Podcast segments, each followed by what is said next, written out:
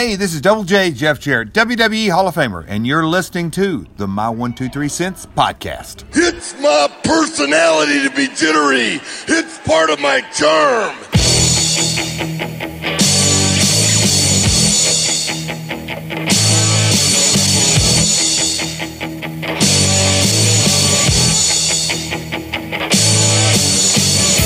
Wrestling fans, Are you ready? it's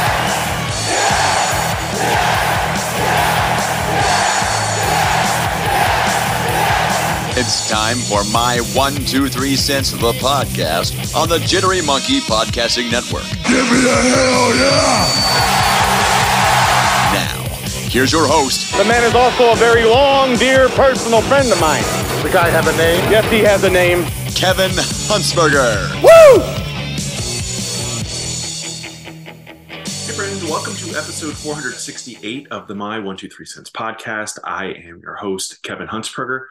Some of you may be watching on YouTube as well, and that'll help with some of the visuals that I'm going to be showing.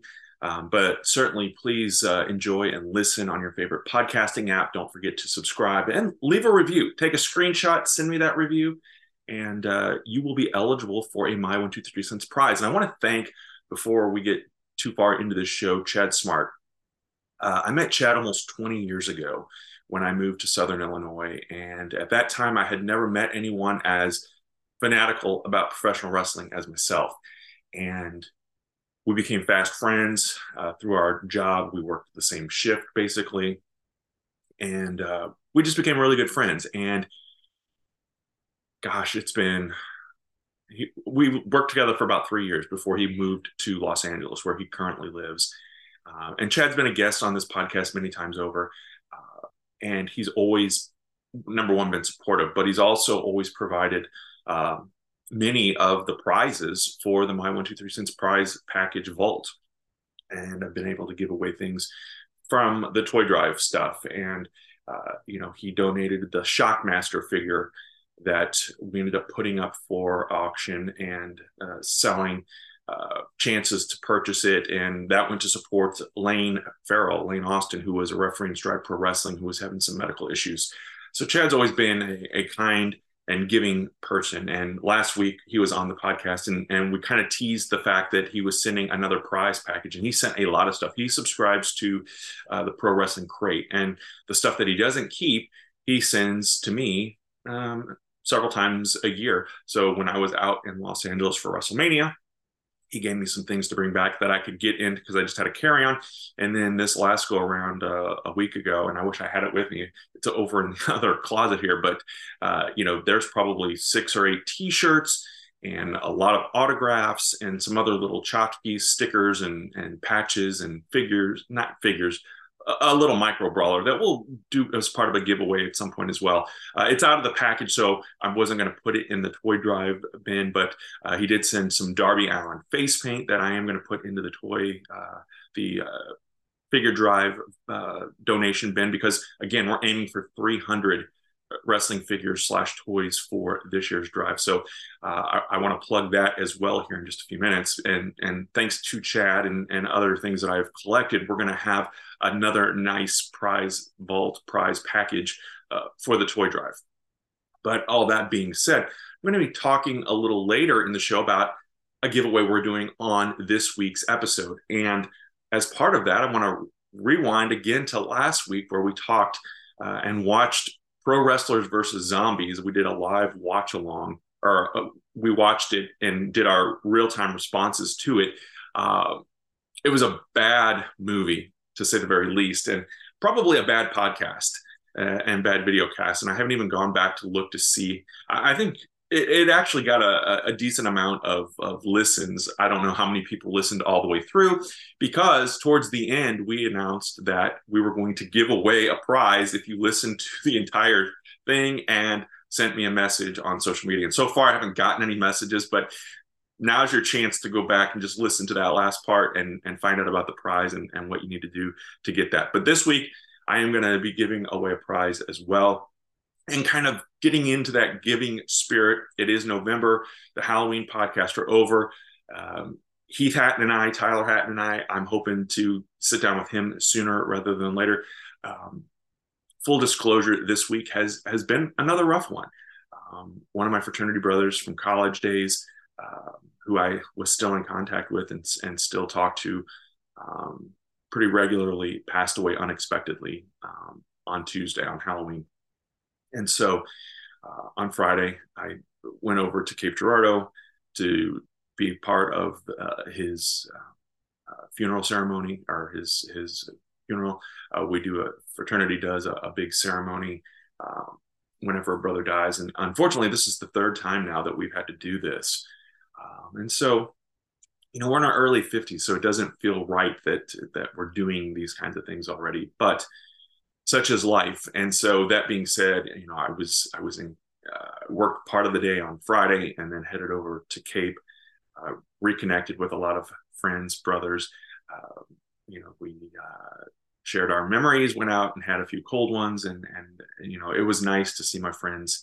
Uh, I wish it was under better circumstances, but uh, it was nice. And that being said, you know, it, it just threw me off for the whole rest of the week as far, you know, getting the news and then knowing this was coming up and, and preparing for, for all of that. Um, and trying to balance the podcast and, and I'm squeezing this in on Sunday morning. Uh, we're helping some friends move their uh, elderly mother to Southern Illinois. And so again, it's just kind of a balancing act of getting things done and, and knocking things out. So uh, I apologize for no guest this week, but I'm hoping that next week um, Heath Hatton and I, Tyler Hatton, and I can sit down and talk because he pitched me a really good idea and I like it. And it's just going to be a matter of, of syncing our schedules because, as you know, he is busier than I am. So uh, we will get that show knocked out this month as well. I'm, I'm confident of that. And Tyler, if you're listening, I promise we will get that taken care of uh, sooner rather than later. So, um, anyway, I was talking about Chad and, and, and you know the things that he has donated and whatnot, and we're going to uh, this week give away something shortly uh, as we talk and get into the discussion because this week uh, the topic is second generation, third generation wrestlers and the names involved with that. And I have probably talked. I know Chad and I did a podcast years ago on fathers and sons and, and fathers and their children um, who have followed in their path. And this is not really going to be that same kind of thing. This is more about the name part of it. And it's all stemming from Lexis King, who, if you don't know who Lexis King is, check out NXT. He is the latest superstar to sign with NXT. But he is uh, the artist formerly known as Brian Pillman Jr. And when they first announced that Lexis King was going to be coming in to NXT, you know, we saw the the video play and we got kind of some some idea that Brian Pillman Jr. was coming because there were highlights of, of course, Flying Brian and and the loose cannon Brian Pillman and, and the iterations of the Brian Pillman senior character. Brian Pillman Jr., you know, I think he did some stuff with MLW. He was with AEW. I don't feel like he ever really got his break. He never really caught on. He felt to me like, uh, you know, a second generation guy who was there kind of fulfilling his father's legacy. And if you watch Dark Side of the Ring, uh, you know, he kind of talks about that. You, you know, there, I feel like there's a lot of pressure on the men and women who follow in their famous parents' footsteps, whether it's in wrestling or athletics or acting, you know, and even in our everyday regular life, you know, when when uh, there is a successful parent who is an attorney or a doctor or um, you know uh, a professor a teacher an administrator and then that child follows in their parents footsteps career wise i feel like there's pressure on on all ends. So it's not just in the entertainment industry um, or sports but it, it's an everyday life that that children feel the pressure of living up to their parents legacy. Um, of course when you have millions of people watching that that pressure is is even more intense. And i feel like with brian pillman jr that that came into play. And we've seen it happen before with other wrestlers. And I want to talk about some of those and share some stories, some opinions, some of my favorite second generation wrestlers who maybe went on to be successful without adapting to their father or their mother. I think most cases it's father, though, um, without adapting to their father's famous name. and creating their own legacy. And I think that's what part of this whole strategy is, especially with Brian Pillman Jr., um, who is now again Lexis King. And I, I, I didn't look, I looked, but I didn't see anything that would indicate the significance of the name Lexis King. I don't know if that uh, is borrowed from a stepfather or another father figure in his life. Um, but I've got to tell you, I like so far, and we're only a few weeks, maybe a month into this new build and this development of this character, but I think it is working. Um, again, when it first came out and and and it was revealed that you know Lexis King was going to be the name, there was some backlash online, not as much as I had anticipated. I thought that a lot of people would be more offended and upset, and maybe people are understanding that this is part of the journey. This is part of the story. Maybe maybe Lexis King when he uh, get, becomes established, maybe he then goes and becomes Brian Pillman Jr. again. I don't know. I don't necessarily think that it has to happen that way because we have seen successful second and third generation wrestlers who have forged their own path, maybe borrowed from the father's name and legacy, but have created their own legacy with a new name and a new IP. Um, because we as fans look at wrestling, of course, as fans. We don't look at it from the business side of things, where IPs and you know intellectual property um, and branding and marketing and having that character uh, make money and and be a part of the company's legacy. You know, twenty years from now, thirty years from now, will people be buying Lexis King figures and T-shirts and and and bobbleheads? Perhaps we don't know but we look back 30 years ago. I mean, really, the NWO started 27 years ago, 26 years ago, 28 years ago, whatever it was. And look at the popularity of those shirts still, and that merchandise still, and those figures still. The guy behind me, the gobbledygooker, who I will always probably end up referencing in this podcast, you know, the gobbledygooker debuted 30 plus years ago uh, at Survivor Series 1990, and that's his first figure, and it's a popular and and, and well selling figure. So it's it's creating that legacy and creating that nostalgia. I think that that carries on and, and goes a long way.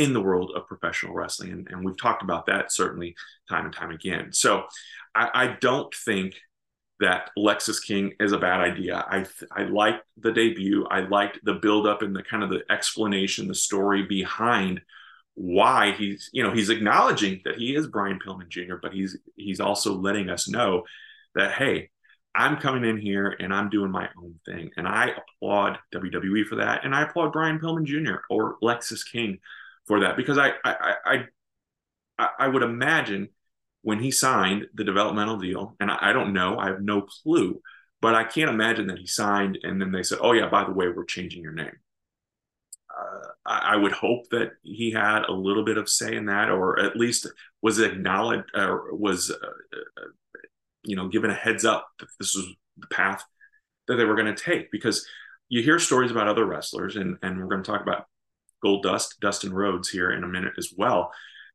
Might as well transition into him now anyway. But he knew, or he has talked before. You know, you you hear in the uh, interviews that he has done in the past that when he talked to Vince McMahon, and, and you know, we saw Dustin Rhodes uh, in late 1990, early 91 in the WWF, kind of seconding Dusty Rhodes. And this was before his WCW run, obviously.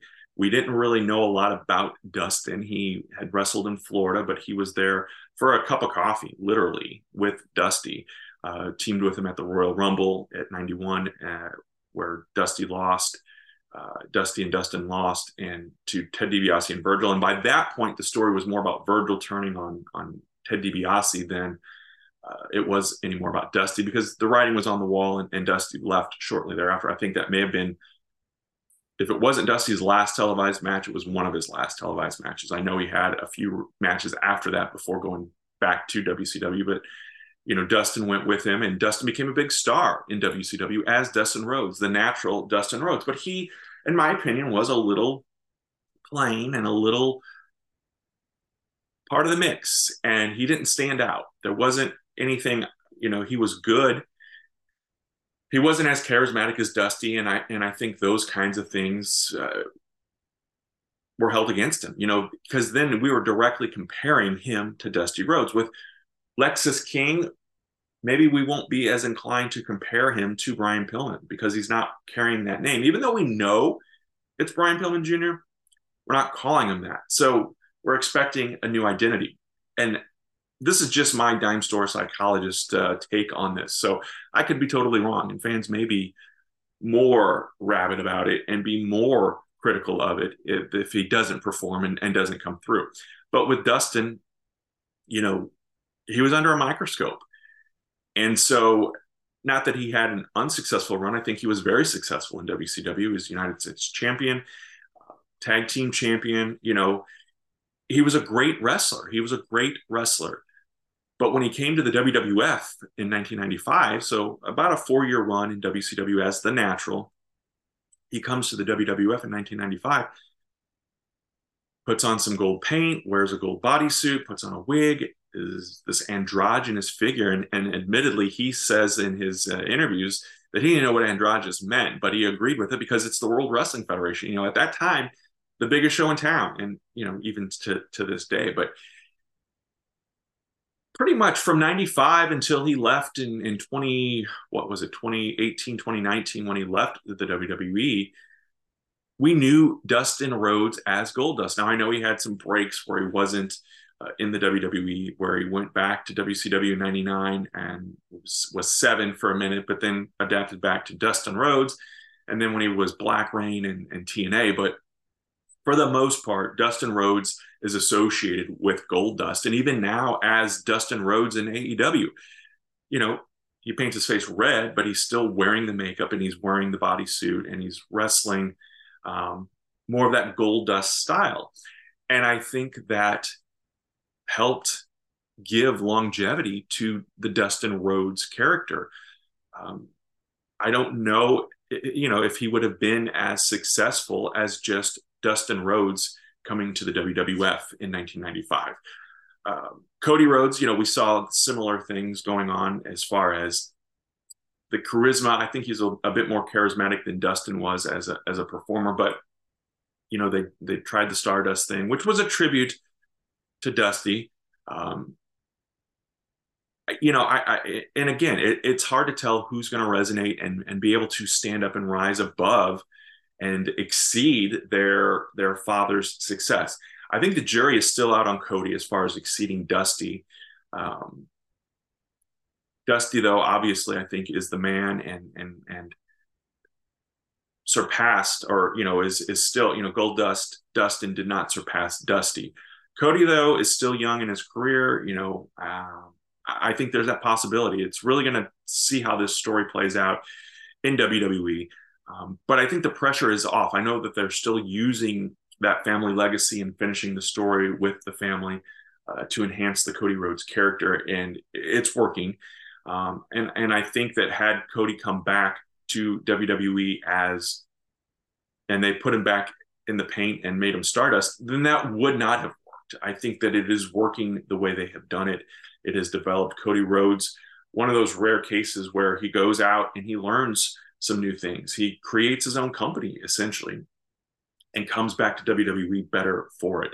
Um, and and able to em- embrace that legacy and embrace the name, the family name um, of Cody Rhodes. Now, had he also come back to the WWE last year and they started calling him, you know, uh, Bill Jones, that wouldn't have worked either. And I get that. And, and they would have given him something flashier like Lexis King. But it, it, that wouldn't have worked either. So Brian Pillman Jr. I think was not as recognizable, obviously, say as Cody Rhodes was. So it's easier to give that moniker. Bron Breaker, another example of that. You know, he's Rick Steiner's son. He sounds and looks a lot like Scott Steiner. He wears or he was wearing uh, the gear. So you knew that he was a Steiner. And, and WWE, NXT, the announcers have acknowledged that he is a Steiner but it works for some reason. I I feel like it works with him being Bron Breaker. I don't look at him and say, well, he should be Braun Steiner or he should be, you know, Rick Steiner Jr. The way they have worked it and and it it, it just has worked. And I and I feel like sometimes, again, you put that pressure on the performer to live up to that name, even though Steiner or Bron Breaker has adopted or adapted to a lot of the Rick and Scott Steiner mannerisms and promo style and, and all of that stuff. It works for him being his own character and, and becoming that character and that creating that legacy uh, is just something that has worked out for him. Who knows who's to say what will happen when he gets called up to the uh, main roster? I think that's inevitable before. I don't know if it'll happen before the end of the year. Maybe it's a Royal Rumble debut for him. I, I don't know, but I feel like Bron Breaker is again going places. They've acknowledged the past with with his father, with with Rick Steiner, with his uncle, um, and the Steiners are part of the you know WWE legends. So we may see more of them coming in and, and, and being a part of that. Sometimes, though, we see the the child completely disconnected from the family that preceded them. You know, Bray Wyatt may be one of the best examples of this. His father is is Mike Rotundo, aka IRS. His grandfather, Blackjack Mulligan. We had Barry Windham, who was the uncle, um, and you know Bray Wyatt's given name at birth was Windham Rotundo, which would have been a cool name to come in and wrestle as. That could have worked, but I don't think that name worked with the Bray Wyatt character. So uh, when Husky Harris was part of the scene, and and I can't remember when they started acknowledging or or at least letting people know that yeah, this is IRS and, and Blackjack Mulligan's grandson and, and son respectively. I, I don't know when that happened. I don't remember. Um, but Bray Wyatt obviously, you know, we saw this year in, in losing him that the indelible mark that he created and that legacy that he created as Bray Wyatt. Um, he didn't need to be Blackjack Mulligan III, or he didn't need to be Mike Rotundo Jr. Because even as Mike Rotundo trans- transforming into IRS in the WWE in, in the early 90s, I feel like had more success and was more of a character than Mike Rotundo, who was a bit bland and, and plain, especially in that 84 85 run in the WWF with Barry Windham as his tag team partner. Um, you know, he got a little more charismatic as as Mike Rotundo in the Varsity Club and, and WCW, but I mean, I feel like sometimes giving a wrestler, even if they've had a, a heritage and a, an established lineage, giving them a fresh coat of paint and letting them become their own character, their own version of themselves or or their personality and, and amping it up. Now, I don't know if Mike Rotundo was really a numbers guy and, and an accountant and, and enjoyed crunching numbers. I have no clue, but that worked for him. And I don't think, uh, you know, Bray Wyatt or Windham Rotundo coming in as, as a, a tax accountant uh, would have worked. And so we, nobody complains, I don't feel like, about that. But maybe, again, it becomes part of that you know, Bray Wyatt obviously exceeding the success of his father um, in Windham or in uh, Mike Rotundo. Had Brian Pillman Jr. been an established star and and and successful under Lexis King before he became Brian Pillman Jr., you know, had he done this in reverse, would we would we complain and and and and be as critical of it? You know, Dwayne Johnson, The Rock. You know, he came in originally. He was Flex Kavana when he was in USA or USWA Championship Wrestling because they didn't want to lean in on the family thing. Um, obviously, he embraces his his heritage. Uh, becomes Rocky Maivia when he debuts in, in 97 for the World Wrestling Federation at the time. And eventually becomes The Rock enjoys a lot of success as The Rock becomes one of the most successful, probably the most successful, not probably, he is the most successful wrestler to transition to Hollywood and become uh, a mainstream star. And I think he's probably is recognized now by being Dwayne Johnson as he was as The Rock uh, in wrestling. Would that have worked if he remained Rocky Maivia or uh, you know, I, I know as The Rock, he was still embracing that heritage, but again, it's getting that chance to shine and create your own path and and not just be pigeonholed into living up to your father's legacy. David Flair, you know, I, I feel like he lacked some of the charisma. He lacked a lot of the charisma, obviously, that his, his father had. Um, and then you look at his sister, Charlotte Flair. You know, Charlotte Flair worked.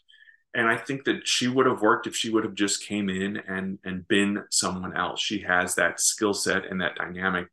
And sometimes I feel like WWE leaned in too much with the Flair legacy with her and didn't give her enough room to be her own person. But I think it worked because she was a, a, a daughter instead of a son.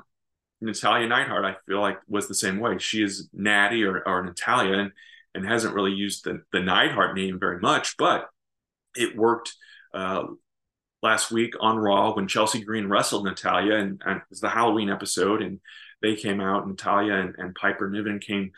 I'm sorry, Chelsea and, and, Piper Niven came out as the Hart Foundation, and, and and that worked, and that legacy. And again, that's a case where Natalya, uh, you know, people complain of she's not used well enough or or what, but I feel like Natalya is is a perfect example of you know that second, third generation utility player who has given back and is helping others uh, grow and develop as well.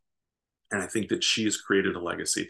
Brian Christopher, you know, I I don't know if Memphis TV acknowledged he being the son of, of Jerry the King. I remember not knowing for a long time that that was was Jerry Lawler's son. But then, you know, I don't think. Correct me if I'm wrong. I don't remember him ever wrestling as Brian Lawler in even in in Memphis or USWA, it was always Brian Christopher. Um, and again, I think that's part of that trying to create your own legacy, create your own name, um, and and becoming that superstar. Garrett Bischoff, when he was was refereeing um, in TNA, uh, and Eric Bischoff has talked about this on his podcast. He didn't want Garrett to be saddled with the Bischoff name and, and that pressure and that expectation and that that uh, you know inevitable judgment. Uh, one, you're going to be judged because people are thinking you're there because of your your name, and and two, if you don't live up to the expectation. So it's it's, it's a you're you're screwed either way. You're damned if you do, and you're damned if you don't. If you embrace the name David Flair, for example, you know, well, he's only here because he's Ric Flair's son, and he's only here and he's he's not Ric Flair. He's he's he sucks. You know what I mean? And so, and I'm not saying that David Flair sucks. I feel like if he would have get, been given more of an opportunity, but I don't know. Again, some of these kids get into it, and and maybe it's pressure. I, I don't know. They feel like they have to fulfill some sort of legacy and live up to some sort of name. Whereas when I think again with Brian Pillman Jr., I don't feel like he was hitting with audiences in these other companies. And, I, and it's not, I'm not putting anything on the companies. They went with the name recognition and, and especially with AEW and MLW, they were not household companies. AEW is growing and developing into that. But when you can have some recognizable names on your roster that you don't have to recreate, you know, when when Dean Ambrose, for example, left WWE, he couldn't be called Dean Ambrose there. He went back to his name that we saw in the Indies as John Moxley. But wrestling fans and or, or those casual fans don't know who John Moxley is. They know they remember in the 90s and, and the 2000s or um, in the 90s watching Brian Pillman. So when Brian Pillman Jr. is wrestling, okay, that's a name that I recognize and that I remember. And it helped with Chris Jericho being, you know, Chris Jericho for 30 years and, and being a part of that. So I I think that part of that goes into play where they maybe didn't want to repackage or recreate Brian Pillman Jr. because he had that name value from his father. Again, I'm jumping into the heads of people. I have no idea. I'm just speculating that that's part of the reason why he maybe stayed Brian Pillman Jr. because it's again, it's not a bad thing, and I don't know if AEW has any current talent on the roster that is second or third generation that is not still tied to their famous father or siblings. Um, Curtis Axel, you know, I've talked about him before as, as Mr. Perfect. Mr. Perfect Jr. wouldn't have worked. I, I, feel like Curtis Axel and, and, and Ted DiBiase Jr. are great examples. Their fathers were so prolific in the 80s and, and such big names and, and such big characters. Their sons, though, just didn't didn't resonate resonate resonate sorry with us as as fans you know it was it was hard I think especially for Ted DiBiase Jr., but I think Mike McGillicutty, you know, I, I questioned that name. And then when he was Curtis Axel, it made more sense. But again, I think he struggled and, and, and, you know, not everyone is cut out to be in the business, and not everyone is char- as charismatic as their fathers. And when you have again those extreme cases of a Ric Flair, of a Dusty Rhodes, of a Ted DiBiase, of a Mr. Perfect, those are hard shoes or boots to fill. Charlotte has done a fantastic job of that. Um, and, and, of that group of, of wrestlers that have the offspring, really, you know, Dusty, Ric Flair, um, Curtis, or Mr. Perfect, and, and Ted DiBiase, Charlotte, I think, is the only one that is on par of surpassing the father. Cody, again, the jury is still out. I think that he's got a lot of that charisma that Dusty had, um, and time will tell, and, and we will ultimately see. Uh, I think I've gotten through most of my list. You know, Jake Roberts, his father was Grizzly Smith. We never knew that. You know, on TV, you would have never known that. Uh, and he, Jake Roberts, turned out just fine, and it's probably a good thing he wasn't as closely associated with with his famous father. And of course, this guy on my shirt, the Macho Man Randy Savage. Ooh yeah, you know, Lanny Poffo, Leaping Lanny Poffo was his brother. Didn't have the same kind of charisma that Macho Man had. Angelo Poffo, I never saw Angelo Poffo uh, wrestle. I know that he was a, a big time promoter and, and did uh, the, I think it was IWA or IWC here, actually ran in Southern Illinois um, and, and had events. But, you know, Randy Poffo just doesn't have the same ring as Randy Savage. So changing that name and creating that character and that legacy goes a long way and it, it goes to develop a, a, a, new name a new identity and, and something that uh, creates some some new legacies some new ips some new merchandise opportunities all of that stuff and so that brings us toward the end of this week's episode and we talked about the names and the sons and the and the daughters and the second generation third generation and and eventually fourth generation I think we will see uh, as well. I think we've actually started seeing that with The Rock's daughter, uh, who I believe is called Ava Raine on NXT. And I don't know if she's still doing much or if she's even still there, but you know, that's another example of of trying to develop a character on their own and and and and having them go to NXT. You know, Brian Pillman Jr. or or Lexis King being in NXT is not a bad thing, and I think it, it's going to help that brand as well uh, with with some of the skills and, and, the things that he knows and, and has learned through the years. So here is where we're doing the giveaway. We talked about The Rock, obviously, Rocky Maivia. This is a a uh, Rock Christmas ornament in the package still. It is the Christmas season almost. We're doing the toy drive. So this is part one of the prize. This is part two. Another second generation star, Eddie Guerrero, brand new. This is a brand new T-shirt. So Chad sent me a bunch of T-shirts as well, um, and I've got some used T-shirts that we'll do something else with, but brand new T-shirt. So it's never been worn. So this is an Eddie Guerrero T-shirt. I think it's an extra large. So can't do anything about the size, but this is going to be the prize. All you need to do is share this week's podcast. Either share the YouTube link, share the uh, the the podcast link, or do both. Uh, you can just reshare the Facebook post that I put on my personal Facebook page and on the My One Two Three Cents Facebook page. So share that link, and when you do that, let us know who your favorite second, third, fourth generation wrestler is. So who is your favorite? So you're doing two things. You're sharing the link and you are sharing the name of your favorite second generation superstar. Probably in a by next week's podcast, I'll announce the winner uh, because give it a little time for people to listen and share because not everybody listens on day one. And uh, we'll go from there and we'll see who ends up being the winner of this prize. Again, it is uh, a rock Christmas ornament and it is an Eddie Guerrero t shirt uh, that I believe is from the Pro Wrestling Tees uh, store. So a way to win. And uh, again, we're going to push the heck out of this uh, toy drive. It is happening. It is going on. It has been going on. So you can Venmo me, uh, Kevin hyphen Huntsperger. I will be going shopping. I have had a few people do that already. So I will be going shopping uh, probably later this month or, or into early December.